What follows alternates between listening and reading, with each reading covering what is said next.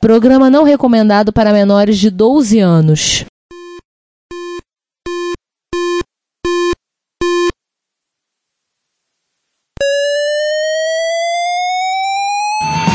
Spectrum 81, Dragon Vic and all it one Commodore 64, Amsterdam Granate Thorn Electron Cheaper BBC Micro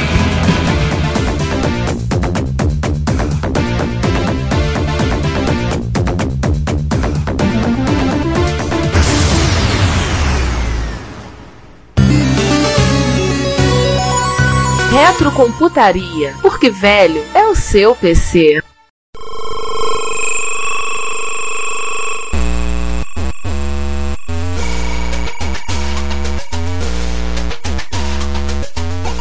Então, com o sucesso do MK14, isso rendeu frutos, daí a Sinclair Radionics começou a ter ideias e pela mão um sujeito chamado Mike Wakefield e pelo mão do Basil Smith, um cuidando do hardware, outro cuidando do software, começaram a dizer, vamos fazer um computador para competir com o Apple II, mas ainda mantendo o foco no mercado de baixo custo. Queremos fazer barato. Tem que ser, ó. Eu quero é ó. Preço mas quando não ficou claro, não conseguia, ó, não tem jeito, não dá para ir abaixo das 100 libras. E aí arrancando de onde podia, onde não podia, não dá para ir abaixo de 100 libras. Deixou quieto isso e resolveu dar atenção para projetos lá na Science of Cambridge. Aliás, essa máquina aí é a máquina que virou o, New Brain. A empresa, no caso, aí é a Word Science, né? A Word Science of Cambridge.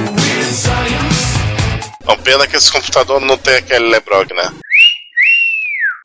é, aquele Lebrock da época. Na época, exatamente. Em maio de 79, o Gene Westwood ele desenhou um computador, assim, baseado no Jabisco MK14, desenhou um computador baseado nos 80 e que foi introduzido no mercado britânico, como já de praxe na empresa, né? Nas versões de kit, pela bagatela de 79,95, ou então, para os preguiçosos, montado por 99,95. Ah, o que seria hoje 421 libras. É. O que hum, no 2.150 reais 82 centavos. Eita. É, fi, tá mal.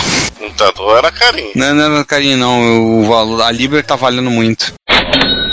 Ah, tá. A Libra que tá valendo alta, a cotação tá alta pra chuchu. Então conhecemos aí os 80, né? Sim, e ele saiu em janeiro de 1980 com o primeiro microcomputador a ser vendido por menos de 100 libras. Ah, é 99 e 95. Tá, mas é menos de 100 libras. Pronto. É o suficiente. O que que tinha nele? É, o que que tinha nele? Uns 80, né? Trabalhando a 3,25 MHz, 4 KB de ROM, 1 KB de RAM, expansíveis até no máximo 16 KB, tecladinho de de membrana de Lissa, Sinclair Basic, uma adaptação do ANSI Basic, vídeo de 32 por 24 caracteres monocromático, saída para TV e porta-cassete de 307 pounds. Detalhe que não era 300 balls, é 307. Cara, foi o que deu para conseguir. Foram vendidas 100 mil unidades, fora os clones no Brasil e nos Estados Unidos. Acho que no Brasil também foi muito em kit, né? Mais em kit. Não, aqui foi o Nova Eletrônica, o TK82. Não, não, não TK80 nesse caso. Não, TK82. Não, os S80? É. Não, os caras TK80. Não, o TK80 foi, foi, muito, muito efêmero. Foi o TK82, que tinha o Z80 preto, o NS80 da nova eletrônica e nos Estados Unidos o, o Micro Ace. Você acha que já era, a base dele já era o seguinte, já era o ZX81. É, o 83, que é na cor champanhe, já era 81. Falando nele, né?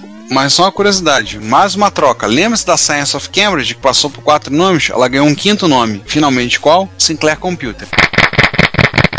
Aí. E isso ocorreu em novembro de 79. Isso é bom para despistar os credores. Tô vendo esse monte de nome aí, provavelmente é.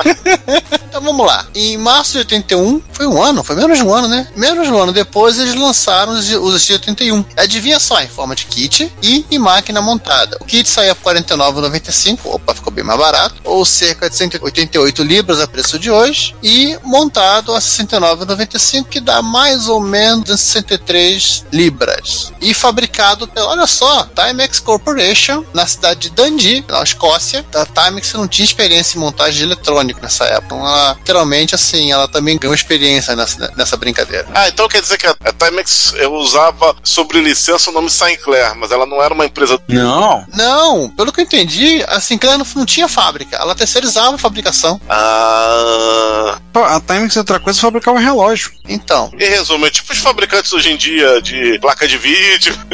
é, o Clive mandou fabricar na Escócia. Hoje ele mandaria fabricar na China. Ah. Desde 81 que a Sinclair e a Timex eram pársana. Só sei que fora do Reino Unido, o Sinclair tinha o nome de Timex Sinclair, né? É, ele foi renomeado para ser vendido nos Estados Unidos, o nome de TS-1000. Portugal também com esse nome. É, e posteriormente, por toda aquela bagunça que a gente já citou diversas vezes aqui, né? Que envolveu argentino, poloneses e também portugueses. Engraçado que no resto da Europa era Sin- Sinclair normal, né? Sem, sem o Timex, né? É, o, o Timex foi específico da Polônia e Portugal, E nos Estados Unidos. e depois, não, e depois 84. Mas vamos falar com a diferença dele pro 680? É, vamos lá, assim, o 81 ele já estava sendo desenvolvido com- antes mesmo do 80 ter sido lançado. Né? O Jim Westwood recebeu uma encomenda, é, duas tarefas, né? A primeira é de deixar o, o, o 680 mais barato, e a segunda é de tirar aqueles problemas irritantes que irritavam todo mundo. O resultado final, né, foi um computador que tinha literalmente quatro chips: CPU, ROM, RAM e todo o resto embutido na ULA, ou Gate Array, se for estadunidense, fabricada pela Ferrante. Só de comparação, o TR-70 tinha 44 chips na placa. E eles usavam isso na propaganda. Ai, se gabavam pra isso. Plantação de 74LS. Então, com esse chip todo, a gente pode fazer 11 dos nossos. A capacidade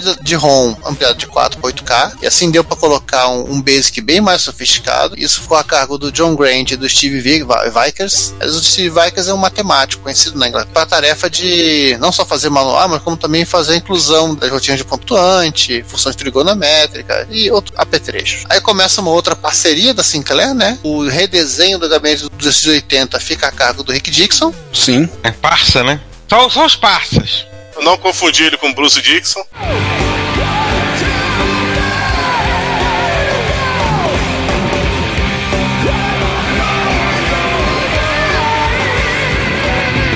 Não, não, não. É outro inglês. É, e diferente do 80, né, que não teve periférico, o 81 teve algumas coisinhas, né? Ele tem uma expansão de RAM. Dizer, Umas coisinhas, tem coisa pra caramba. desculpa, não, o 80 ele teve expansão de RAM. Ah, sim, sim, sim. Tanto que a expansão do 81 era a mesma expansão do 80 com uma caixa preta. e a introdução da famosa ZC Printer, que era aquela impressorinha que imprimia naquele papel maluco. Térmico, né? Não, não era térmico, era um papel preto que tinha uma camada muito fina de alumínio sobre ele. Quando a cabeça de impressão batia no alumínio, o calor fazia aquele pedaço, aquela parte do alumínio evaporar e deixar aparecer a parte preta que estava do papel. E, claro, devia, devia dar todo aquele aroma de alumínio evaporado no seu quarto. Em resumo, que beleza.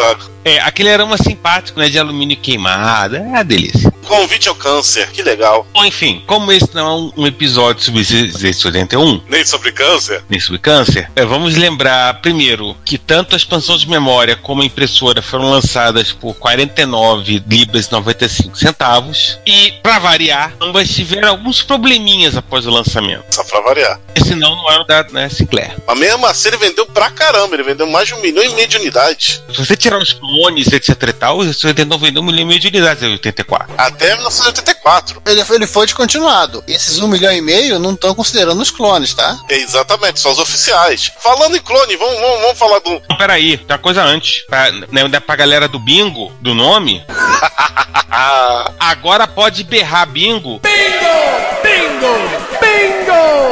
Porque, junto com o lançamento do 71, a empresa que já foi, sabe-se lá quantos nomes, mudou mais uma vez e agora mudou pra Sinclair Research. aê. Quantas mudanças, Giovanni? Já? Sexta mudança de nome. E aí o, o, o carteiro já não sabe mais onde entregar as cartas. Se é que já sabia antes. Muito provavelmente não. Galera, vamos falar rapidamente dos clones relevantes aqui, principalmente para nós brasileiros? Ah, são os TK, né? 83 pra frente, né? É o TK82C, 83, 85. Tem o Ringo, né? Que é o da Ritas do Brasil. Tem os da Prolog, como o CP200 CP200S. também. Teve um bocadinho de clone. Teve alguns que S100, S1000, coisas desse tempo. Teve também clone o 1500, DS1500 da, da Timex. É um clone licenciado, mas já era bem diferente do, do 81 padrão. Teve algum kit Brasil? Não, acho que nenhum 81 foi fabricado como kit. Até porque já não compensava mais, né? Era mais fácil entregar um troço montado do que toma, ter de ficar com dor de cabeça com o cara que. Né? E podemos dizer que esse micro nada mais é do que uma grande revisão do 80? É uma super revisão. Mas é uma revisão do 80. Beleza. É claramente como se 80 tivesse sido transformado num produto. Assim, a Vera. 80 fosse o protótipo e 81 fosse o produto. Fosse mais ou menos do Apple II para Apple II Plus. Hum, de certa forma, né? Não, pior que não. É que pro do 2 pro 2 Plus, basicamente, a mudança da BIOS. É, mas eu, assim, mas eu entendo um pouco lá do João, no sentido de, de que o Plus, de certa maneira, ele arredondou o Apple II. Tanto é que todo mundo lembra quando se, quando se pensa em Apple II. Esse é o Plus. E aí, nesse caso, você tem uma diferente, porque o, o Apple II não, não, era um protótipo que foi vendido, o Z80. Foi realmente um produto. A diferença é que tinha lá as pontas quadradas que o Plus arredondou. Mas isso é outra história. Fala em arredondar, vamos, vamos pro próximo agora? Pegou teclinha SAP aqui para Animal Brasil. Se você quer enviar um comentário, crítica construtiva, elogio ou colaborar com as erratas deste episódio, não hesite, faça. Você pode falar conosco através do Twitter, no usuário arroba retrocomputaria, pelo e-mail retrocomputaria.gmail.com ou colocando comentários no post desse episódio em www.retrocomputaria.com.br. Lembre-se sempre do que dizemos. Seu comentário é o nosso salário. Muito obrigado e nos vemos no próximo podcast. A gente tem que explicar tudo, Rogerinho. Agora, realmente, o salto da família, né? E talvez o micro mais importante da Sinclair, né? Talvez não, é. Talvez não, é o micro mais importante da Sinclair. A gente vai fazer um episódio sobre ele. Ele merece episódio só sobre ele, sobre os clones dele. Acho que os clones dele seriam um terceiro episódio. pois é, isso que eu ia falar. Leste europeu, então. Caraca. Mas não será esse episódio. Mas temos que falar sobre ele. Vamos falar. O Spectrum, ele foi lançado no feriado de 23 de abril de 82, pra quem não sabe, é de São Jorge, que é o padroeiro da Inglaterra, e lá é feriado, assim como é no Rio de Janeiro. Aquele mesmo do Salve Jorge? Aquele mesmo. Tanto que a bandeira da Inglaterra é a cruz de São Jorge, né? Isso. Em duas versões. Uma de 16K, custando 125 libras, 348,92 a dia de hoje, e uma versão com 48K a 175 libras, ou 438,88 aos dias de hoje. Detalhe, não tem mais kit. Subiu a hashtag, não vai ter kit.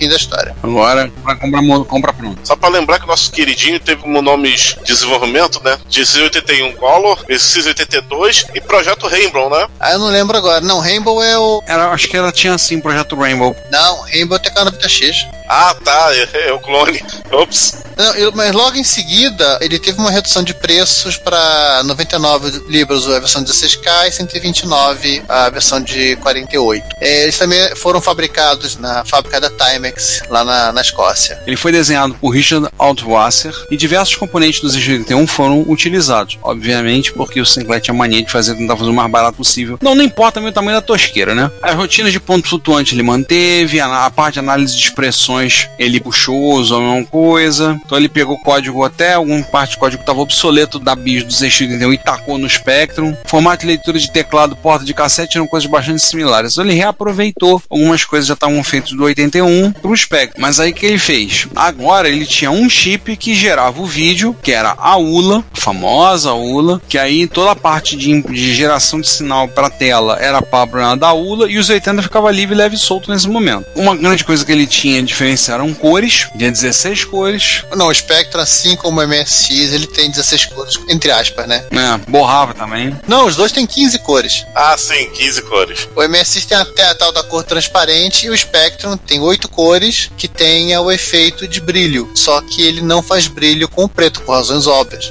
Outra coisa que tinha na versão inglesa, um alto-falante interno, ele tinha som, era mais um bip bop ou todas essas coisas. O, o Sinclair Basic mais completo, tinha a letra minúscula, era uma coisa que não tinha no ZG81 original. Resolução gráfica de 256 por 192 pontos. Um, onde é que foi que eu já vi isso? Essa resolução. O teclado era um pouquinho melhor, era menos pior o teclado, né? Vamos ser honestos, era menos pior. Vamos falar uma coisa sobre esses micros. Os, isso vale para os três micros que a gente não falou. O teclado desses micros eram de membrana no G80 e G81 e no Spectrum já era borracha, correto? Chicletinho. Obviamente que não era o melhor teclado do mundo para você digitar, mas era mais barato. Qual foi a solução interessante que os projetistas tiveram? O teclado todo ser teclas de função. Logo, aquele negócio, você digitava o- os comandos do Basic, cada um era uma tecla. Se você apertasse o Shift, era o- outro comando. Não, João, tem um pulo do gato da rotina de análise de expressão para fazer isso, que literalmente ele faz o parsing que você está digitando enquanto você digita. É, o, basic dele era todo tokenizado, né? E o mais legal, cada comando do Basic é um token. Por exemplo, Não, é porque Basic não é tokenizado, mesmo que era tokenizado. não, mas no, no seguinte, cada comando do Basic era um token, né? Assim como o do, do MSI. Só que sim, o do MSI você tem os tokens bonitinhos com um valor em hexa de um byte. Só que é o seguinte, no Spectrum, esses valores hexa de um byte são também o código ASCII do caractere. Então, quando você manda imprimir o código ASCII daquele caractere, isso já era no 81, o que imprime na tela é o nome, o nome do comando. Mas, gente, esse ainda não é o podcast sobre esse Spectrum.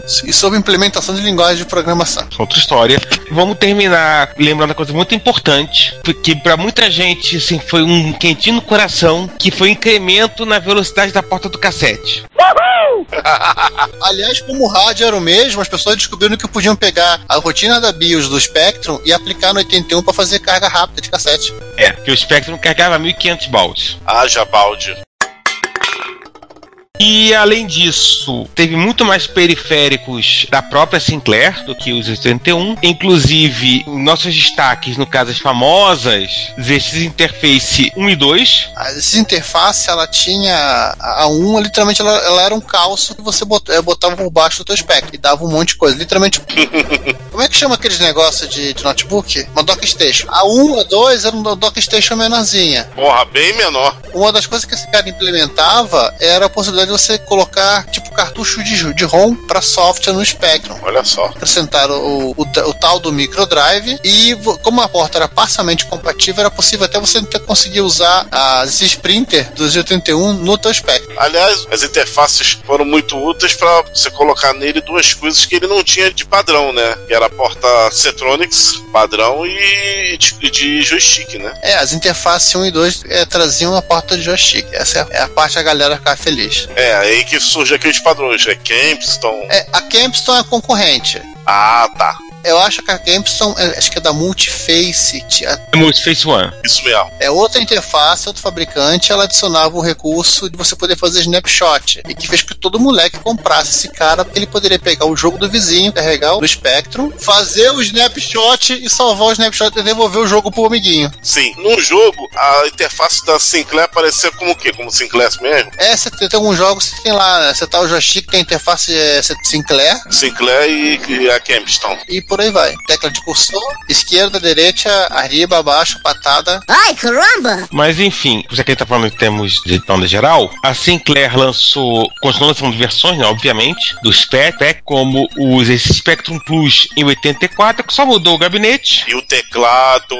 É, mas ele ficou em O teclado é muito melhor. Na verdade, ele- é literalmente aquele efeito Commodore, né? Ele- Eles pegaram o caso o Atari XE e o Atari ST. Eles pegaram o Spectrum e colocaram num case de, de QL. Ah, também a mesma coisa, tipo Commodore 128 e Amiga 500. É, essas empresas todas aproveitavam o design. Ah, cara, o molde plástico tava lá, bicho. Pronto. Exatamente. Já já comprou mesmo. Em 1985 saiu o Spectrum 128, e aí a grande coisa a se notar que a Investrônica, que era a representante Spectrum na Espanha, participou do projeto adaptando o produto para o mercado local. E só lembrando, né, que o 128 ele não tinha só o N com um E pro mercado espanhol, como ele tinha suporte 128K, tinha um Basic que você digitava normalmente, um editor mais natural. E finalmente áudio, PSG. Ele só não, não saiu em 84 na Inglaterra também, porque o estoque de Spectrum na Inglaterra ainda era muito grande. E não vamos entrar aqui nos modelos que a Amstrad lançou. Mas vamos falar de Amstrad um pouco mais na frente. O Spectrum foi descontinuado em 92 e a família toda, tirando os clones oficiais, oficiosos e piratas da perna de pau, vendeu 5 milhões de unidades. E foi um sucesso. Ó, e que sucesso. Porque a gente só vai citar só os dois aqui do Brasil, né? TK-90X Que é a cara do Spectrum original, cara e focinho de um, né? E o, e o nosso querido TK95, o único Spectrum com cara de Commodore, os quatro. É uma ovelha desgarrada da família. Mas o teclado era maneiro. Não, o teclado do TK95 é infinitamente melhor e mais agradável do que o do 90. Disparado. Mas assim, lembrar do seguinte, cara. Se você resolver contar 5 milhões vendidos, agora se você resolver contar os clones feitos na Rússia, Ou no leste europeu, né?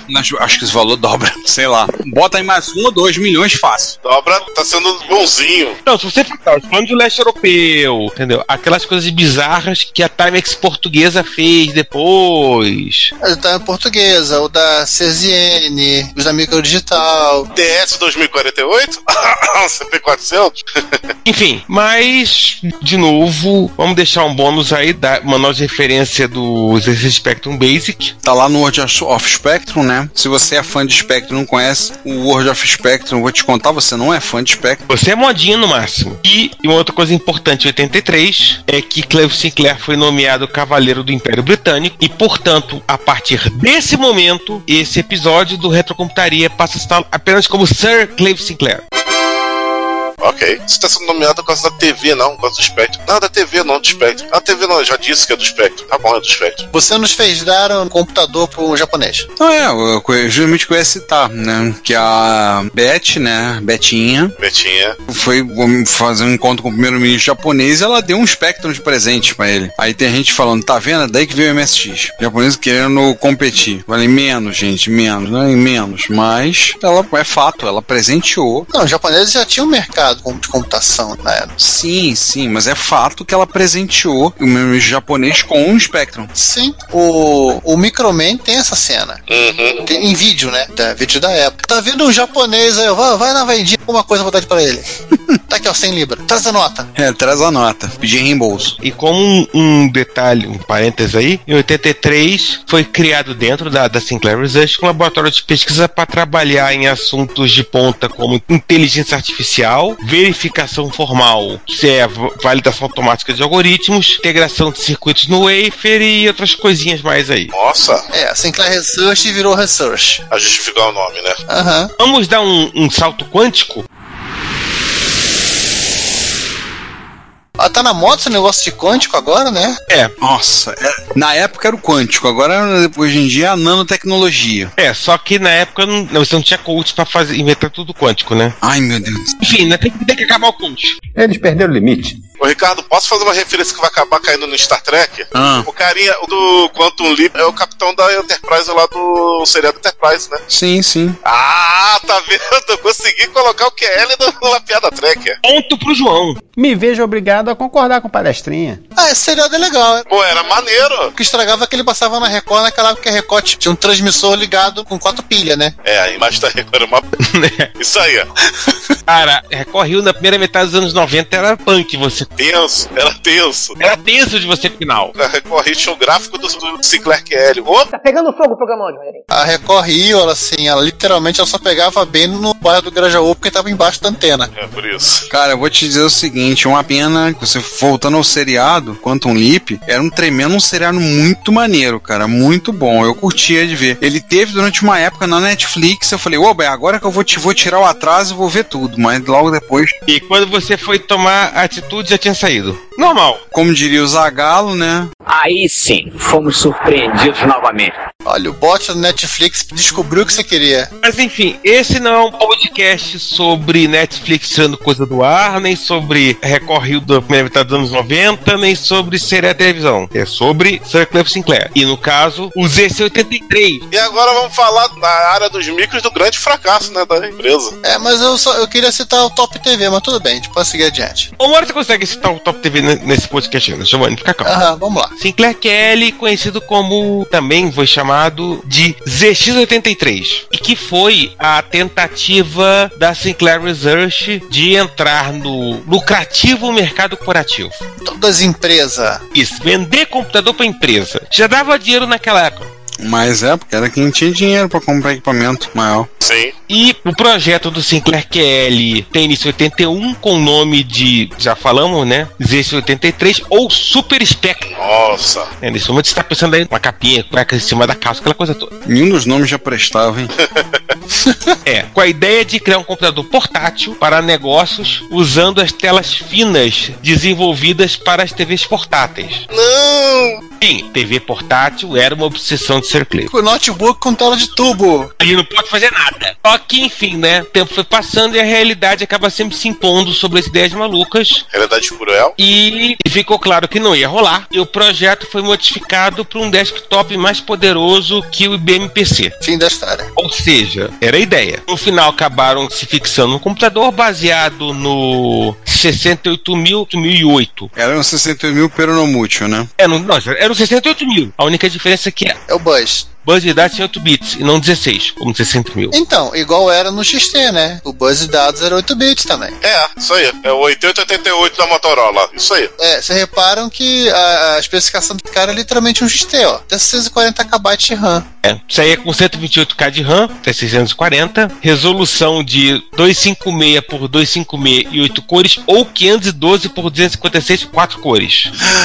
Olha o CGI. Unidade de microdrive, Ai, ai. não tem que dar para XT. É. Duas portas seriais RS-232, joystick, porta de cartucho e o que mais eles conseguiram enfiar no gabinete. Ai, ai. Tinha até interface de rede. Mas enfim, 12 de janeiro de 84, anunciado Sinclair QL, 399 libras. Tem um comercial que todo mundo já viu, não vão colocar no show notes que vocês já viram. Se não viram, problema de vocês. Você tá errado. Você já viu um velhinho careca pagando mico. É, pulando o- a concorrência. Nesse dia eles disseram: olha, nós vamos começar a entregar em 28 dias. Até onde eu, eu fiz as contas aqui e sabendo que a entrega começou em abril, foram mais 28 dias, né? Quase aí dois meses de atraso. É, na verdade, sim, não especificaram 28 dias a partir de que data. É, o que significa que nós consumidores foram reclamar e a Advertising Standards Authority, que é o CONAR deles, foi lá perguntar de qual é. É aquele negócio, né? Qual é, Clive? Qual é? Tinha alegações que assim, os, os caras reclamavam de você não entrega o mico, mas assim, quando o cheque chegou,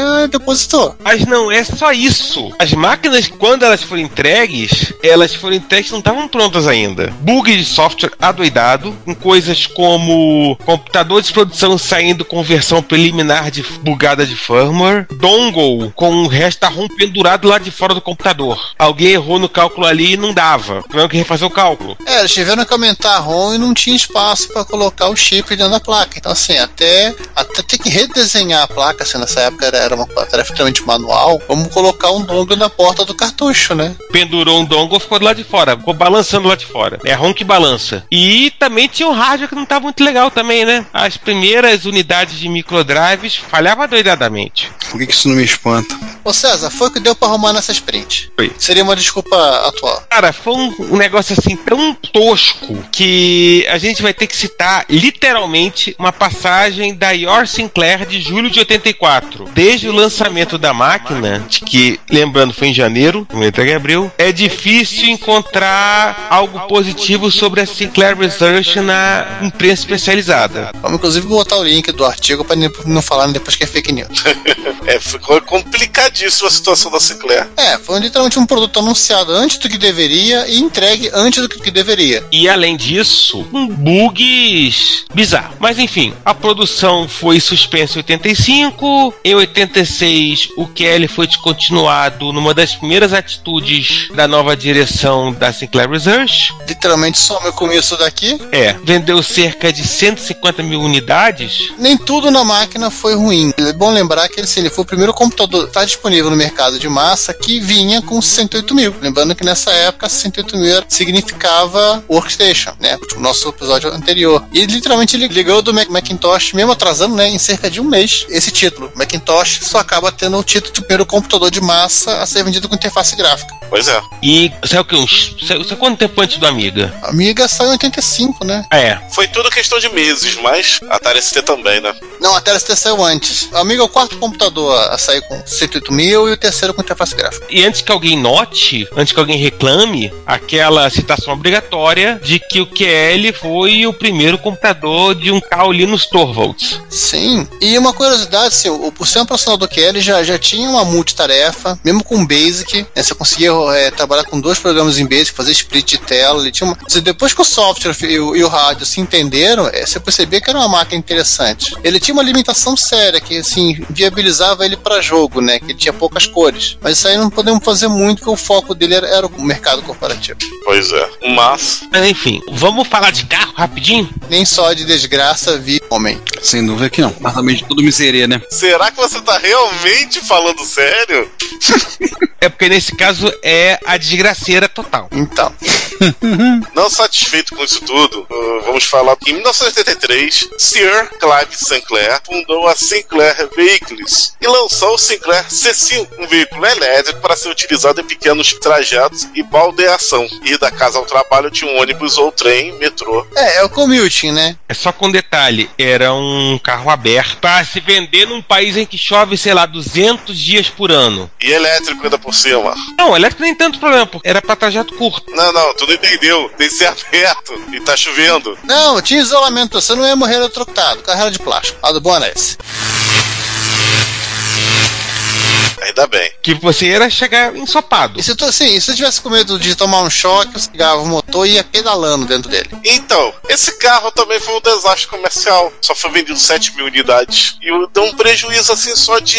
Esse número tá certo, cara? 7 bilhões de libras. Não, milhões. Ah, bom, milhões. 7 milhões de libras. Mesmo assim, quanto isso no dia de hoje? Não, 7 milhões de libras e não tá corrigido. Tá corrigido? Não está corrigido. Não está corrigido? Isso dá quanto hoje em dia? Nem quero saber, nem fiz a conta. Eu não quero ficar triste. Porque perdeu foi muito dinheiro. É, perdeu tanto dinheiro que assim, em maio de 85, a Sinclair Research anunciou que ela precisava captar entre 10 a 15 milhões de libras para se reestruturar. Cof, cof, pagar as dívidas. Em junho, apareceu que parecia salvação. Oba! Um cidadão chamado Robert Maxwell, Esse nome não me é estranho. magnata, picareta, Político e tudo mais britânico. 171 e tudo mais, anunciou que compraria a empresa. No mês seguinte, a operação foi abortada.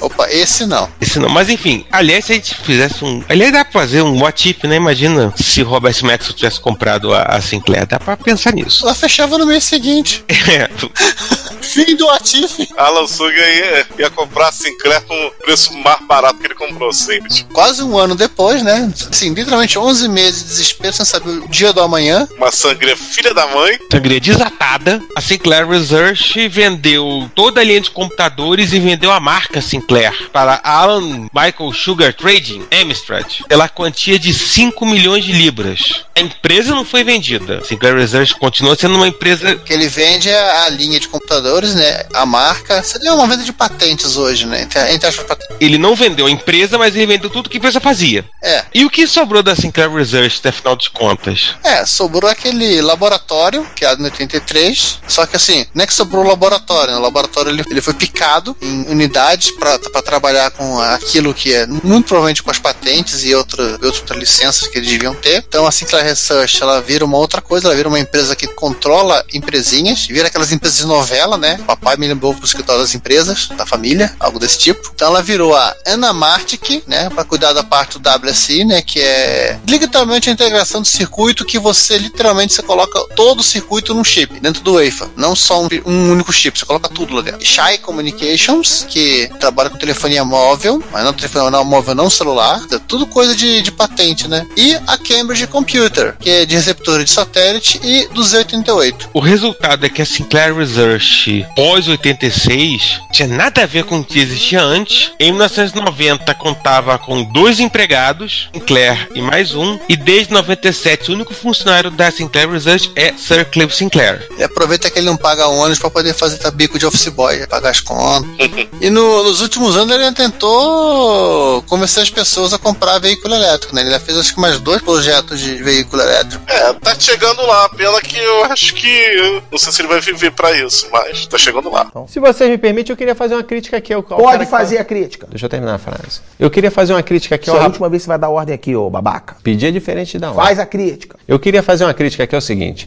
Se você quer ouvir esse podcast ou outros episódios a partir do YouTube, nós temos um canal www.youtube.com.retrocomputaria. Lá temos os episódios colocados e temos também playlists separadas para os episódios do Retro Computaria, Retro Hits, Retro Besteiras, Repórter Retro. Eventualmente, alguns vídeos estarão sendo colocados lá. Como vocês sabem, nós somos melhores em áudio do que vídeo, mas vídeos relacionados a eventos de retrocomputação e outros assuntos relacionados estarão disponíveis no nosso canal. Não deixe de assinar. Não deixe de ouvir o Retrocomputaria e pedimos, compartilhe, conversa com seus amigos, apresente o podcast. Obrigado. Mas acabou o programa já, então não vai dar tempo de falar. Falta um computador, né? Bom, vamos rapidamente falar da, da Cambridge Computer. Vamos lá, porque é o último computador da, da família, né, que a gente tem que falar. É. Então vamos embora. Finalizando com o Z88. O Z88 é um projeto que surgiu ainda na Sinclair Research, era o projeto Pandora, que era para fazer um, um computador portátil compatível com o Spectrum, com microdrive embutido e telinha de tubo. né? Mas ele não era o Super Spectrum, aquela máquina que virou QL. Ele era um notebook Spectrum, com aspas. O projeto ele foi cancelado após a compra ter feita pela Amstrad, mas essas ideias evoluíram dentro da Cambridge Computer para produzir o Z88, que não é, um- é um computador assim, que não tem nada a ver com Spectrum. A coisa que ele tem de Spectrum é o Z80. Então ele basicamente ele é um Z80 a 3,27 MHz, ele vem com 32 KB de RAM e tem 128 KB de ROM. Ele é do tamanho de uma folha de papel A4, tem uma tela de LCD embutida, não tubinho, por favor, gente. 640 por 64 pontos. Ele pesa mais ou menos 1 kg, é alimentado por quatro pilhas AA. Na ROM dele vem instalados o OS, que é o sistema operacional, permite a alternância de tarefas dentro do ambiente. Tem o BBC Basic, Uma ironia, de certa forma. Pois é, era o que tinha. Pipe Dream, que é um processador de texto, e uma série de outras aplicações. Uma curiosidade, né, ele se chama, ele se chama Cambridge, caso ele não use o nome Sinclair, porque como o Clive vendeu a marca, ele não poderia utilizá-la. O Z88 ele também tem um sistema de cartuchinhos, cartucho de RAM, que expandiam a RAM da máquina, cartucho de ROM com software definido, e cartucho de EPROM. Ele grava a Apron. Você coloca uma Apron lá, você consegue salvar um software dentro de uma, de uma Apron e, claro, depois você tem que usar um apagador de Apron para apagar o conteúdo e gravar outras coisas. E temos um bônus legal aí, né? É, um bônus bem legal. Que é a galeria de fotos que o Rick Dixon postou, caso falecido Rick Dixon, postou é, no, na conta dele do Flickr, mostrando como é que o Pandora veio a se tornar os 88. É, né, é muito interessante porque ele tem inclusive os desenhos que ele, que ele fazia no lápis, com, né, uma, uma coisa devia ser as renderizações, o, o, os protótipos. O notebook com telinha de tubo. Para notebook com telha de tubo. É assim, é de verdade, um dos maiores empecilhos do desenvolvimento das TV e da Sinclair foi justamente o fato de que os LCDs evoluíram e ficaram comercialmente viáveis, né? Pergunta que eu faço para vocês: Z88 virou uma curiosidade bacana ou ele teve um, um sucesso comercial? Ah, até hoje tem o Pipe Pedrinho à venda por aí. E extensões e coisas assim. Tipo, não é um Spectrum mas Não foi um Spectrum, mas não, não é uma máquina que é o ostracismo. Ela tem um conjunto grande de usuários, vendido em várias partes do mundo. Foi inclusive localizada com teclado para turco. nossa, e acabou pegando esse nicho que o Clive queria, né? De máquina comercial, né? Ele funciona como uma máquina, um computador portátil. É um computador portátil barato, né? Ainda mais na- época que foi lançado. Aliás, ele é 88, mas ele foi lançado em 87, tá? Exato. Uma coisa que eu vi no documentário Microman é que o, se tem uma coisa que te- fazia o Clive ficar extremamente emputecido, é, chega até ser irônico, que foi uma das causas do sucesso do Spectrum, era a quantidade de jogos que era lançado no Spectrum. Se pegar uma entrevista recente dele, ele fala que ele não gosta de computador, ele não acessa internet, ele prefere falar com as pessoas por telefone. então você pode imaginar que isso explica muita coisa. Vamos falar de algumas curiosidades agora? Só Vamos. Então, nas curiosidades, vale lembrar: apesar do Sir Clive Sinclair não ter optado por não cursar a universidade, ele recebeu dois títulos de doutor honoris causa pelas universidades Bath e Elliott Watt, ambos no ano de 1983. E ele ganhou, em 2003, a primeira temporada do Celebrity Poker Club do Channel 4, que é o outro, dos canais que tem na TV inglesa. Quem acha que só tem BBC, tem o ITV o Channel 4 também. Um dos quatro canais tem a televisão britânica. Não, cinco, porque tem a Five. Ah, é? Cinco canais. É que ninguém lembra que a Five existe. É, é TV Oxigênio. Tá no ar, mas ninguém vê. É. Sacanagem, só quando você releva foi a última foi aquilo. E aí fica o convite. Vejam o Microman. Sim, que tem essa história do. Tem várias histórias que nós contamos aqui, tem coisa que a gente não contou. Não me lembro se tem pancadaria no Bob. Tem? Tempo, tem na pancadaria. Não me lembrava dessa parte, não, mas. É, é um estilo bem padrão da TV britânica de eles transformarem uma história, um relato histórico em uma forma mais dramatizar, né? Passar um especial de uma hora, uma hora e pouco. Eu não lembro o tamanho do Microman, não lembro se são duas horas de duração. Isso. Tá modinha, comentários dramatizados. Tá modinha. É. É duas horas, é uma hora e vinte e pouquinho. Olha, o cara que faz o Clive é muito parecido com ele. E o cara tá excelente. Quer dizer, nunca conheci ele pessoalmente, mas pelo que o Giovanni tá falando, é aquilo ali. O cara tá excelente papel, ele incorporou o Cleo Sinclair. Aham. É. Opa, o cara não tá morto ainda, mas ele incorporou. E o sujeito que faz o Chris Curry é o. que eu- Como é que é o nome do. Esqueci o nome do ator, mas é o. Tio do Frodo. É o Bilbo, vocês vão ver no Bilbo. É o Bilbo, ou seja, mais um motivo pra vocês verem. É fã de Senhor dos Anéis. É o Watson na série Sherlock, Arthur Dent, aquele filme que ninguém viu, só eu e o Giovanni, Guia do Mochileiro das Galáxias. Não, o filme é bom, o filme é divertido. Eu vi esses dias, é bem interessante. Não, o melhor daquele filme é o pessoal vindo reclamar que o roteiro não era consistente, tinha coisas que não estavam no livro. Aí tinha uma carta que o Douglas Adams deixou e disse assim: tem coisa que tá no, no filme que não tá no livro. Eu deixei o roteiro escrito. Por quê? Porque são duas mídias distintas. É, gente, o, o filme do Mochileiro da Galáxia foi escrito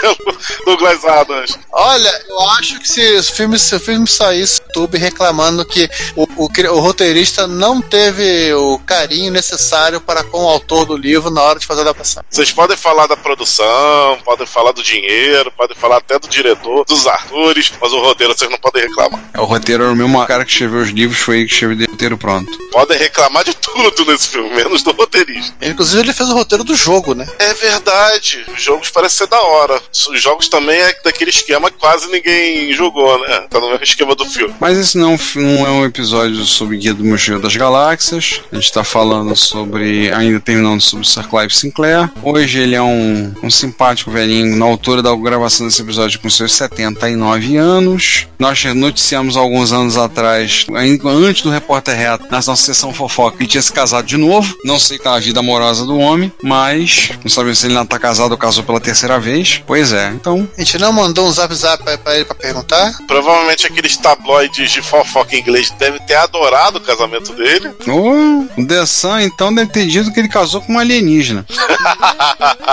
Vindo do The Sun. Ah, mas pra um britânico, qualquer estrangeiro é alienígena. Ele casou com uma norte-americana. Eu sei, mas é uma. Mas é o Sun também. Exagerado.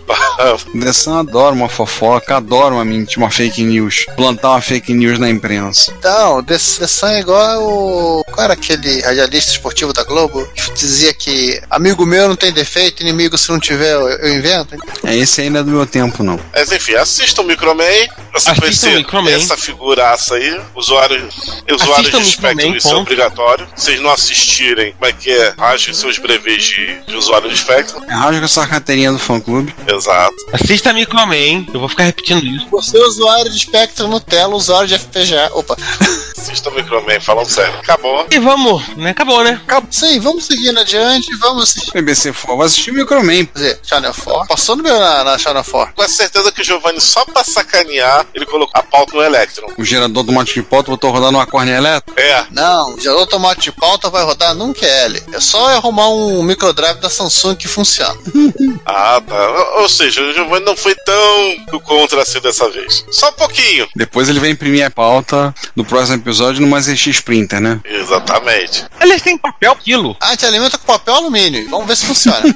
No Reino Unido deve ter. Agora aquele negócio. Se for imprimir, deixa que eu sair da sala. Não quero pegar câncer não. É, não tem a menor chance de ter errado, né? Boa. Ih, meu Deus do céu. pode fazer um, um meme com a Bela Gil falando: você pode substituir o papel com camada de alumínio com cobalto ou césio. Só pra eu ter morrer mais rápido de câncer. Bem, é isso, gente. Acho que por isso tá bom. É, a gente, a gente se despede aqui, a gente volta daqui a 15 dias, talvez. É isso aí. Ou antes ou depois. Nos vemos então no próximo Repórter Retro. Voltamos no próximo episódio. Um abraço. Eu, pelo menos, estou indo. Fui. Eu também vou aproveitar e vamos ver. Bom dia, boa tarde, boa noite pra vocês que ficam aí. Até. Bom, também vou nessa. Essa, gente. Bom dia, boa tarde, boa noite, tchau. Gente, até mais e obrigado pelo chá. Retrocomputaria, dedicação total a você.